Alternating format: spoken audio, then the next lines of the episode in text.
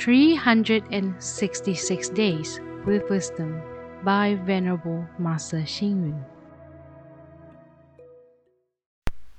July 4th.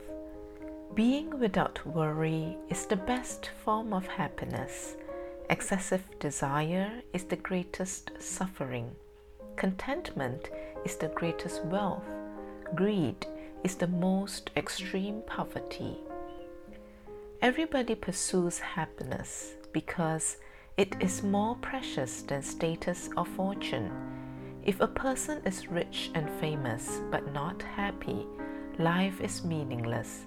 Hence, there are those who find happiness in frugality and the Dharma, others who find it in freedom and ease, some who find it in peace and harmony, and still others who find it in contentment and serenity.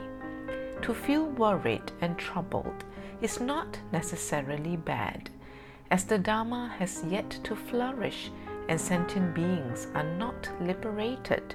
How could we not be anxious? We really should worry when our country is chaotic and human hearts are defiled. We must be anxious about the lack of progress in our cultivation, the lack of genuine feeling in our interaction with others, and our unsatisfactory service to others. Actually, worrying is the habit of a compassionate heart. To worry about the way and not about personal well being is the realization of a compassionate heart. An old Chinese poet wrote, One should not rejoice at material gains, nor lament over one's misfortunes. When one is in high position, one should be mindful of one's subjects, and when one is removed from power, one should have concern for one's ruler.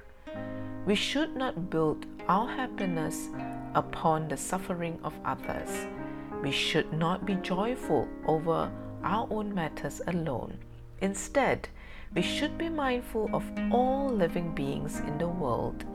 Even for an ordinary citizen, we should be joyful about the well being and harmony of the whole family, about the unity fellowship and cooperation of the community, and about the smooth progress of superiors. Generally, we should feel joy for the happiness of others. Read, reflect, and act.